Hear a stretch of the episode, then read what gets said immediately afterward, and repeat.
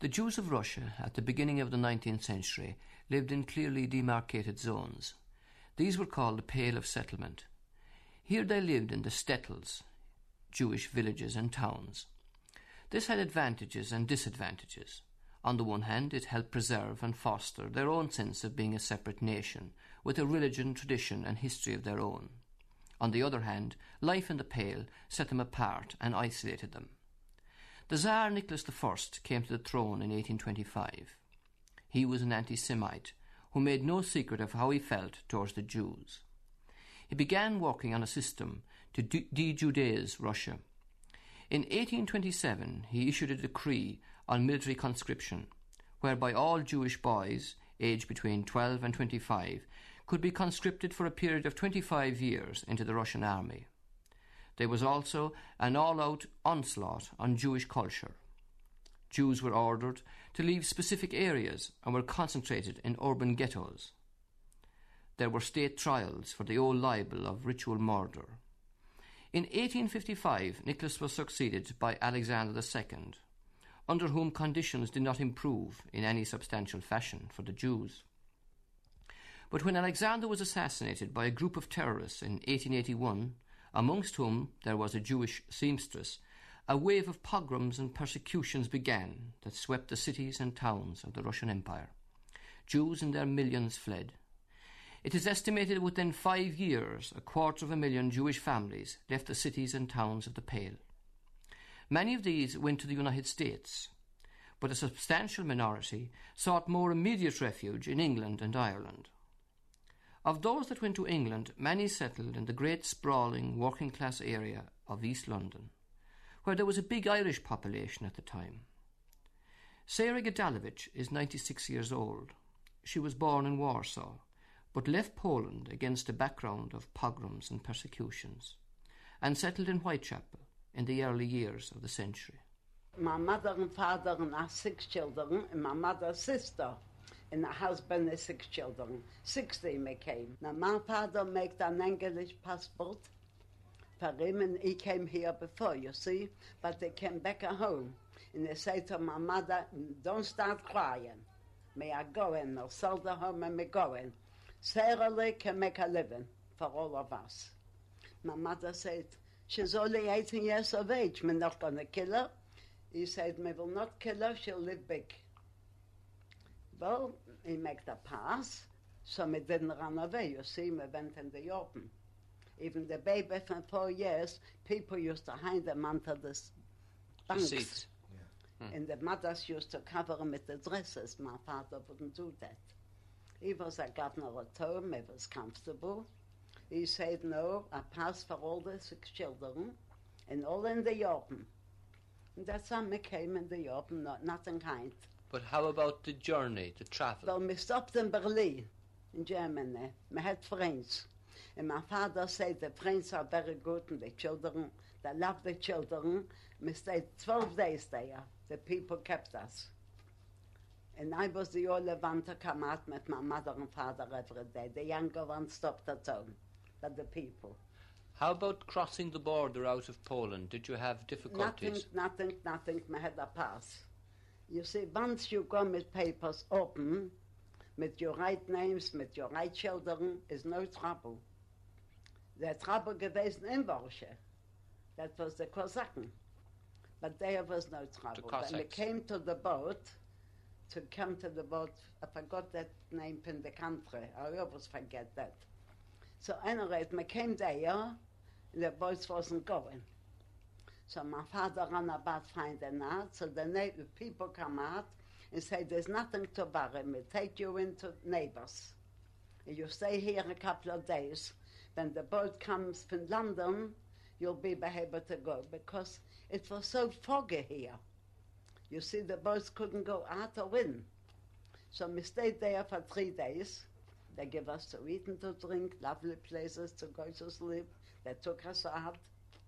Me was nicely dressed. Me, They could see me nice people. I mean, it's all class of people, nice people, bad people.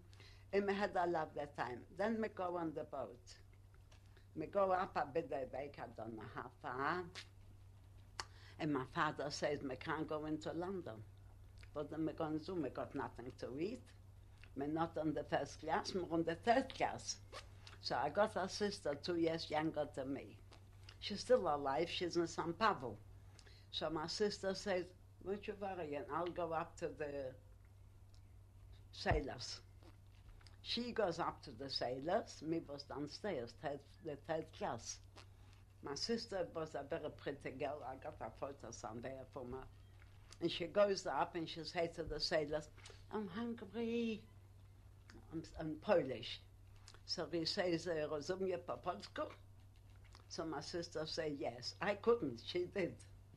I don't What think did that mean? Polish like my Hungary. Oh, yes. They want something to eat. Mhm. He said, I'll bring you up. He gets her. He says, You're a lovely girl. And I said to my father, I'm frightened. Daddy, he touched her. I'm so nervous. My father says, you, you play a game like a baby? You're a growing up woman. I says, Yes, but not sailors. Anyway, he brings up a big brown bread. May are 16 people. My mother, my father, and six children. My mother's sister and her husband and six children. 16 we came. My mother's sister didn't want to be left there. She wanted to come with us. So we, all the lot of us, we had nobody there no more. There was in America, there were on a bit to other places, Edinburgh, all over the places. Anyway, they brought us up to eat. And for three days they was feeding us from upstairs. Um, it was the third, the third class. They was on the first class. So it was all right. When we come up in London from the boat, my father said we don't know where to go. But from the Jewish Board of Garden here from London, The Jewish Board of Guardians. yes, they called out, is it the name of Bloom there, a big family, 16 people. So my father heard, he says, that's all right, we're saved. We couldn't see them faces, it was all black. So my father said, where do I go? He said, look for a candle, look for a candle. And they got this man from the Jewish Garden. He said, come on, I'll take you. Uh, Texas is waiting for the people to take him where they're going. That time I come to my auntie, and the neighbors opened the doors and put mattresses on the floor and give us to eat. We should go and have a rest. They came to, in the main, to an area known as Spitalfields, which had long been the place where immigrant workers had come to in London. The area was originally developed by the Huguenots, although uh, development had taken place in the area ever since uh, Henry VIII had taken over the monasteries and the um, priories and the hospitals uh, governed by the church. And development in the area started about 1640, and gradually over the years, houses and streets have been built and laid out. And the Jews coming from Eastern Europe had settled in Spitalfields in the main. If you look at maps drawn about the time of 1870, 1880, you can see that most of those streets were occupied by Jewish families. They had displaced many of the uh, ordinary working people who lived there in the sense that the whole area has been described as one vast rookery. Uh, it was notorious for the vice and gambling, houses of prostitution, doss houses. And gradually, as the Jewish population moved in, the indigenous population moved out. There were different racial mixtures in the area. The area had populations that were descended rather vaguely from the Huguenot, the French weavers. There were numbers of descendants of Irish labourers who'd come into England in the 1840s and 1870s to do the really heavy work in building London docks, in uh, doing the heavy work in the markets.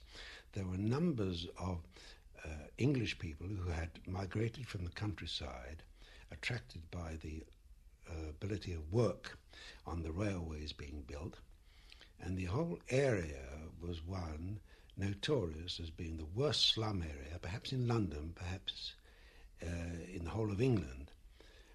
Um, the houses were very old. Some of the houses in about the 1870s must have been over 200 years old, still standing and still housing uh, families. Uh, the common thing was that um, you had almost a family living in a room. Many of the houses were let as doss houses, and uh, the beds were shared in that uh, a day worker would sleep in a bed at night, and when a night worker would sleep in the bed in the day. So you had this terrible area, full of verminous, uh, full of crime and corruption, on the very edge of the city of London. It, um, there were many reports, uh, parliamentary reports published about the disgraceful state of the area, but until about 1880, 1890, nothing was ever done. The place just rotted away. And this was the area into which came the immigrant Jews from Poland and Russia. When I come to London, I was 18 years of age. I wasn't a baby. I was a private dressmaker. And nobody in my family, there were six children, my mother and father, and nobody could earn a penny. Because the, the trades what they had in Poland, I come from Borsche, wasn't good here. But myself being a dressmaker, in 18 years of age, I could make dresses for your sister, for your mother, for, the, for anybody. Well, we lived in Goulston Street, you know where it is, in a cellar and I could work night and day, but I did work 18 hours a day. 18 hours a day? For the people, for, the, for my family, it was eight people. My mother, my father, three girls and three boys. And I make a living for all of them. That was the first. At the beginning it was dark, foggy. I went to work for three, a week and a half by somebody to know how to say a pin or a needle or a scissors because I come from Poland, I couldn't speak English. And I wasn't educated, I never been to school. I couldn't read or write, but I could write numbers. Well, if I can write numbers, I can take you a measure and put the numbers on, so I'm all right. I worked a week and a half for 10 shillings a week we could make a living, eight people. So after a week and a half, I already had customers from the building. I was nice dressed, and they come then, they say, Sarah, make me one like you. I said, I will. I, how much are you going to pay me? I don't know what to charge. I couldn't speak English. And a cousin of mine come then from school to speak for me. So my cousin said to the lady, tell me how much you want to pay for the dress. My cousin doesn't know. So she says, I'll give her two pounds if she makes me a dress like she wears. it had a little embroidery. And where is an embroidery? I don't know where to go. She said, I'll take you. I said, thank you. Bald habe ich thank you. It's easy. Good afternoon, thank you. And that's how Sache become bigger and bigger. If you can imagine an immigrant coming to the Pool of London, say near Tower Bridge, a, a picture, a beautiful picture, is painted by um, Beatrice Potter, who later became Beatrice Webb, showing these poor, naive greeners, as they were called, greeners, newcomers, innocents, scarves over their heads, the women, the men with long beards, kaftans, large boots, alien looking. They come abroad onto the docks, most of them just carrying their bettgewand, that is, their bedding on their shoulders, and perhaps a bag containing their worldly possessions that they were lucky to have got out of Russia. The few things left from which they had not been robbed.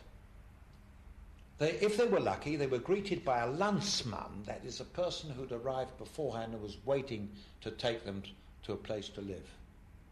But in the early 80s and 90s, very few had landsman here. And so they came greeners into a strange alien country. Unfortunately, there were some people to greet them on, at the dockside. That was the Jewish temporary shelter which sent out its officers to take them in to a house which was leased in Lemon Street in the East End of London. And there they would guide these poor, bewildered um, foreigners through the narrow side streets of Aldgate and Whitechapel. And in many cases, as they're making their way towards a temporary shelter, when the local boys and girls and the local uh, inhabitants would throw stones at them. They were very unpopular because they were aliens, strange looking, speaking an alien tongue, shabby, eyes streaming because of the, the bad air that they'd experienced in the folds of the ship. And then they come to the temporary shelter where they are given food and shelter for the night, the first rest for the poor and weary stranger. Here they could be allowed to stay for up to 14 days. And then they were released into the strange world of Whitechapel, the world of the sweatshop, tailor shop, cabinet makers. And if they were lucky, a landsman, a fellow coming from the same village originally, would get him a job. Here, he or she, even she, might be forced to sleep on the very table where she performed her task as a tailor or a tailoress. Because accommodation was scarce. And in this fetid air, these people worked from day and night. Highly competitive, of course, there was a, a great supply of labour for, and particularly as um, the uh, occupations were seasonal, there was a great slack season, there was primitive competition for work amongst Jews themselves. The majority living on the margin of subsistence. They had a very, very poor reception. The indigenous population, the people living there, didn't like them. Uh, it was said that they took away jobs from uh, the people living there, but this is quite untrue because none of the poor immigrant Jews uh, could do or understood the work that the um, native population were doing. The more aristocratic Jewish community didn't like the Polish refugees simply because they couldn't speak English, they had different cultural and social background, and uh, the aristocratic Jews were rather afraid of their own position. In uh, they had had the newly won rights. Uh, the first Jew was elected to Parliament, and they'd been admitted to the Council of the City of London. And you had these poor, dirty, slovenly. I mean, it couldn't be helped uh, people coming in, and they weren't very welcome at all. In fact, uh, when the immigration started getting underway, emissaries were sent to Poland and Russia to ask these Jews not to come because they'd only exasperate any of the conditions in East London. But they did. They they came across, and wherever they landed, they settled. And as London docks were so near to uh, Spitalfields, they came and they settled in Spitalfields and um, looked for work which often wasn't there, so they borrowed a few pounds or set up a little workshop in a house, or they uh, set up a little corner shop, and uh, as most of them um, had no actual training, they became tailors. Now, tailor is a word, an umbrella word that covers all sorts of uh, sections of the garment industry. Now, the area had been noted for about 300 years as a centre of garment industry. Uh, you had records showing that the name Petticoat Lane, which is on the edge of the uh, area, had been the centre for weaving from about 1620. It had been noted then. Uh, because of the presence of the uh, teasel fields, the teasel was used in dressing the cloth, the whole area had attracted weavers and cloth makers. The Huguenots had strengthened this tradition by their weaving in the old houses they built. Uh, the Irish came in as uh, we, uh, assistant journeyman weavers, and so many of the Jews went into um, the clothing industry. But uh, it shouldn't be thought that that was all they were. Actually, uh, the tobacco trade had attracted more Jews about the middle of the 19th century than any other trade. It was traditionally associated with the Dutch Jews who'd come, forming a, a body of immigrants in the middle of the 19th century. And about the 1860s, of the 3,500 workers in the tobacco cigar making industry, about 2,300 were Dutch Jews and about 900 were Polish and the rest were Greek and German. So they had a, a good standing in tobacco industry. They had also been on the edge of the uh, area, on the edge of Spitalfields, in an area known as Duke's Place, the luxury fruit market. And uh, Jews were, famous for the fact that they sold the luxury fruits such as oranges and lemons and nuts uh, in that area. And so they went into these trades where there was traditionally uh, Jewish occupation. And um, um, those that took up tailoring, it was because um, the, uh, a lot of the tailoring was what is known as slop tailoring, you know, cheap tailoring. And they went into those trades because they were easy. And anyway, uh, they were employed by their kinsfolk. And so uh, this was the reception they had.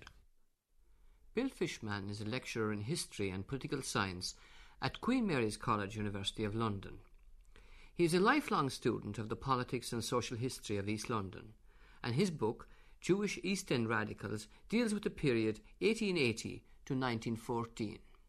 Well, impoverished as they were, they were also outcasts of the community because the in- indigent or the indigenous community did not look with much happiness on, this, on these bizarre invaders. They spoke a different language, they spoke Yiddish, they had a different culture. They kept themselves to themselves simply because they, they were bewildered in most cases. And uh, being an alien community, they tended to, to stay apart for protection. It's, not, it's a norm amongst uh, uh, strange, uh, strangers from abroad who come to any new country. Therefore, they were outcasts not only from the uh, host community, but also from their, in a way, from Anglo Jewry, who, as I said before, regarded them as a bit of a nuisance and possibly a threat.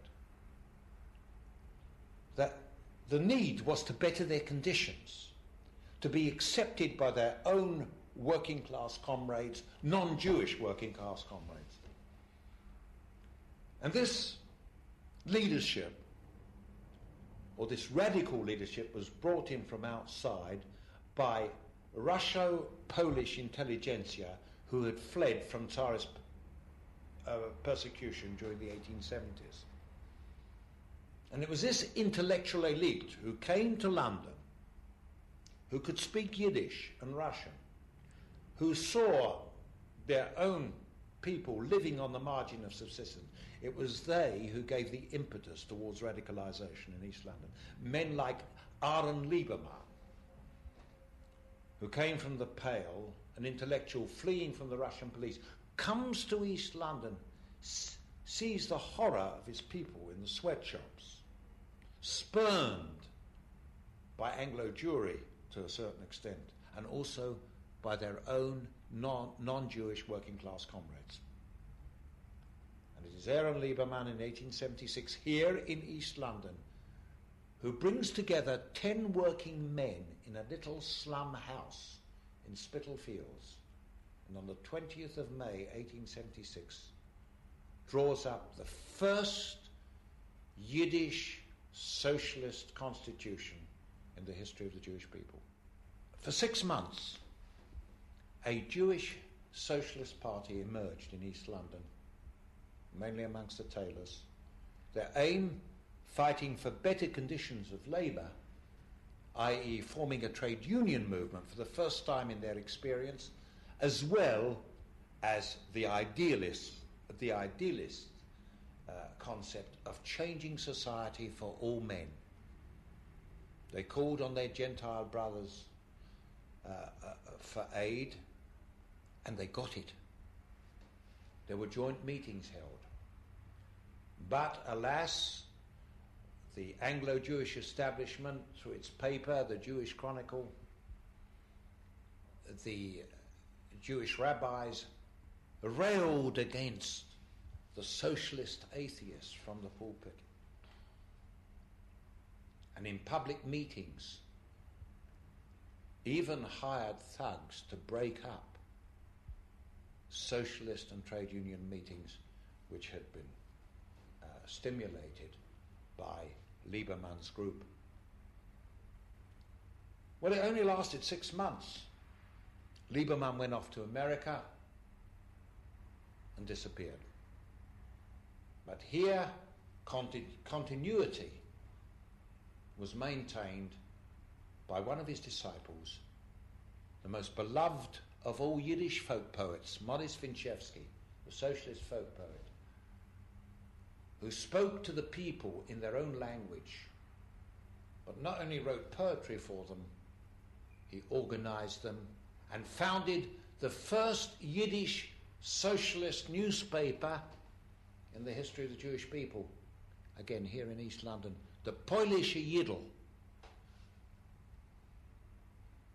There were 14, um, the 14 issues before the usual doctrinal um, wrangling split the small group, and then Modest Winchevsky became editor of the long lasting Arbeiterfreund, the workers' friend, a great international libertarian socialist newspaper, which in the 1890s had the fortune to be taken over not by a Jew, but by a German emigre, Rudolf Rocker, born a German Catholic, who lived with a Jewish anarchist, Russo Jewish anarchist woman, learned Yiddish, became in fact the radical guru of the Jews of the East End, and was offered the editorship of this international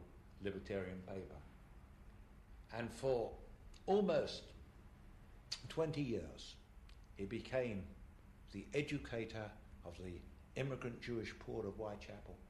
He introduced the Russian Jews to Western literature, helped to translate the great epic poems, the great books of Western literature into Yiddish.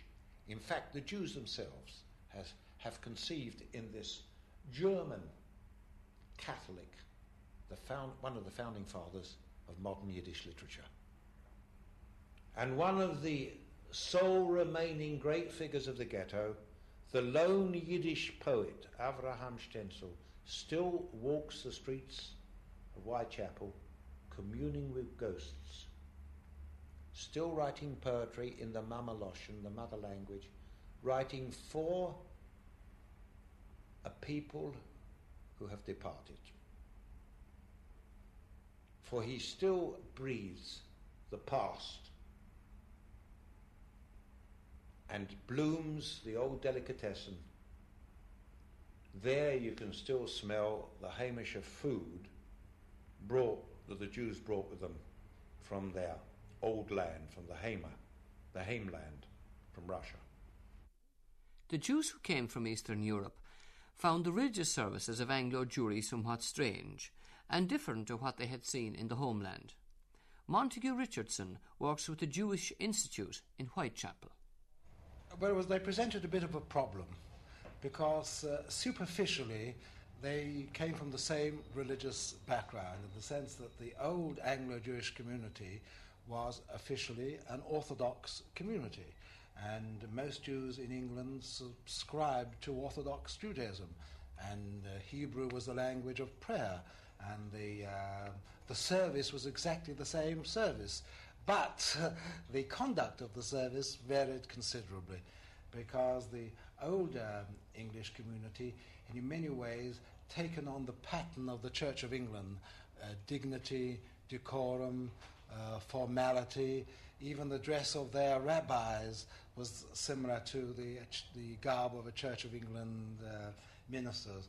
So when these uh, new Orthodox uh, immigrants came from abroad and they went into a uh, synagogue, uh, they knew the language because it was Hebrew. They followed the prayers on the order of service, but they really didn't feel very comfortable because they were expected to sit quietly, uh, not uh, speak, and um, in a traditional Jewish service, there's a much warmer atmosphere than the normal Church of England service. Uh, silence is not the uh, significant uh, factor. And by and large, they really felt un- uncomfortable. The um, older Anglo Jewish community would, on the Sabbath or festival, would be uh, sitting there in a frock coat and top hat. Uh, and uh, they wondered what on earth they'd come into. So they very quickly established their own, the equivalent of uh, little chapels or Stieblach as they were called. And very often it was the people either from the same village who banded together for prayer, or perhaps even people in the same trade. I think not far from here along Brick Lane, uh, there was um, a working man's synagogue which uh, was uh, patronized primarily by cabinet makers. But mostly it was the, the unit of uh, Landsleit, uh, the term is used, people who came from the same uh, village or, or township, uh, and they like to re-establish themselves, their, their group, in worship as in anything else. David Simberlist has made a specialist study of the Jewish theatre, and it was his great-grandfather, David Smith, who founded the first Yiddish theatre in Britain. My great grandfather had come to England, as far as I can trace, about 1870 odd, 75, 76. I've traced that he had a shop on the corner of Dorset Street and Crispin Street. The first record I can find is 1879, so that means that the shop was in existence in 1878. In 1883, by an imperial ukase, uh, uh, uh, an order from the Tsar himself, added to all the other oppressions of the Jewish population, the Yiddish theatre was banned throughout Europe, throughout Russia and Poland. And this caused consternation. Many of these travelling players had nowhere to go, nowhere to, nothing, you know, nothing to do. And so they started making their way westward. Now, Amongst these was one named Jacob Adler. He had been acting in Odessa when the ukase came into force. And he took his wife and family and a small company of players and wended his way across Europe. It took him a month to come to London. And when he came to London, he was appalled. The conditions in Whitechapel and Spitalfields, where he'd landed, were far worse than anything he'd seen in all his travels throughout Russia and the Pale of Settlement. The social conditions, the housing conditions. It's a difficult thing to conceive, but he, he, he, has recorded this. And he went for assistance to the established Jewish community, and they refused to give it to him. They didn't want to know. First of all, he was an actor, and actors are notoriously free living, and, that, and uh, they would distract the attention of the religious Jews. Secondly, he spoke Yiddish, which they deplore. They didn't want these Jews to speak Yiddish, they wanted them to become English gentlemen. And thirdly, um, they had no base. I mean, who were they? They were just wandering players. And Jacob Adler went from cafe to cafe and hall to hall, trying to set up a company and a place, a venue, a proper establishment where he could perform his repertoire of plays. My great great grandfather had heard of him or seen him play. I'm never sure just how it came, but anyway, in 1885. Uh, my great grandfather, David Smith, put up the money, over three thousand pounds, three thousand pounds, and that was a lot of money in those days, to build a theatre for his troupe. Now, this theatre was built behind a house in Princelet Street, now, then known as Princes Street. It had been an, an old Huguenot house with a big warehouse at the back. And my great grandfather had this converted into a proper theatre. Now, it wasn't a shanty built place, it wasn't um, a fit up. There was seating for about five or six hundred people. There was a bar, there was a reading room, there was a games room. Uh, it was for membership only, but membership was nominal. You bought a ticket and paid a shilling membership, as it were. And um, immediately, the theatre was a great success. Now, Jacob Adler was so happy that he'd had a home, and he started putting on plays for the Jewish community, and he had packed houses.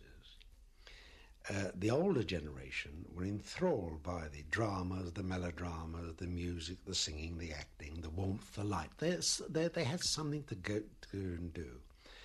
And their humdrum lives were lightened by Adler and troupe. He had offers from America, and uh, as far as I know, he refused everyone. He was so happy in London. But the club, the Hebrew Dramatic Club, aroused the envy and hatred of many of the cafe owners and those who ran the gambling clubs in and around the area. It took trade away from them, and um, they didn't like it at all. Now, as I said, there was never any shortage of principal actors. All those people en route from to the Americas, from Poland and Russia, stopped off at Smith's Theatre Club for a short time to put in performances. Now, the theatre prospered, and as I've said, aroused a lot of envy. Now, a lot of the performances were in the forms of benefits. Uh, if there was a, a poor co-religionist who was on hard times, somebody took the theatre, paid the expense of the actors, and then all the profits went to this person. And in January 1887, uh, a, a, play was on, and uh, the house was crowded. Uh, the play was The Gypsy Princess. And towards about 11 o'clock at night, drawing to its close, suddenly there was somewhere from the auditorium, and nobody's ever checked it where it's from, came a cry, fire! It was in Yiddish, the language in which they were acting. And the audience suddenly panicked. Uh, a few moments later, somebody turned off the gas lighting, and the panic increased, the chaos. The people coming down from the gallery met with the people in the foyer coming in out of the stalls, and the people who were outside already rushed back in, and so you had this human mass of people trying to rescue, trying to escape. Now, under normal circumstances, the place was quite uh, as an ordinary theatre. It had no license because it was a private club. Under normal circumstances, everything would have been all right. But these poor people, who only a few years before had been subject to Cossack reprisals and persecution, suddenly they hear fire and they panicked. It could have happened in any community in any part of the world. The tragic end was that within a few moments, 17 people were killed. Uh, the scenes in the East End of London were terrible. I mean, everybody knew the club, and the dead were from an old man of about 80 odd to young children. And there was great mourning. The place was visited by the chief rabbi and Sir Samuel Montagu, and uh, a benefit list was set up. And uh, because of Jewish custom, uh, the burials have to take very take place very quickly after the death, and the next few days, the scenes in East London were terrible. They were heartrending. You can imagine, you know, seventeen carriages, seventeen funerals going through the streets in East London. The houses were draped in black. The church, the uh, all the places of entertainment were closed. The synagogue doors were left open, and the burials were given at night, and you can imagine the harrowing scenes in the cemeteries. Now, I mentioned earlier on the reception these Jews had had from their co-religionists, and it's much to the disgrace of the Jewish press that they they uh, uh, rather said that uh, this wouldn't have happened if the Jewish people in the East End had learned to be have more phlegm and take these things more calmly. And I don't know what they expected of these. People. This was the people. Jewish Chronicle now. The Jewish Chronicle. It's recorded. I mean, you can look it up in the files. I've studied the reports in the Times, and they're pretty detailed, and it's obvious from the evidence given. One, one can draw the conclusion that the, the whole thing was engineered by a competitor rival of my great grandfather who wanted the place closed and thought that this would be the way to do it, never realizing the, the consequences. There is recorded in the evidence that there was a policeman on duty outside the door because of threats to my grandfather and great grandfather, but nothing could be pinned down. Well, that was the death of the Jewish theatre, the Yiddish theatre in London. In 1905, the Pavilion Theatre in Whitechapel was set up as a Yiddish theatre, but it never succeeded in reaching the heights of Smith's Theatre Club. Today, the children of the ghetto have fled. The Jews have moved up the social ladder and live in the leafy, salubrious suburbs of London. The Jewish population of the East End has dropped from 120,000 to 5. But the streets and lanes of Whitechapel and Spitalfields are still alive with the history and memories of other days and turbulent years.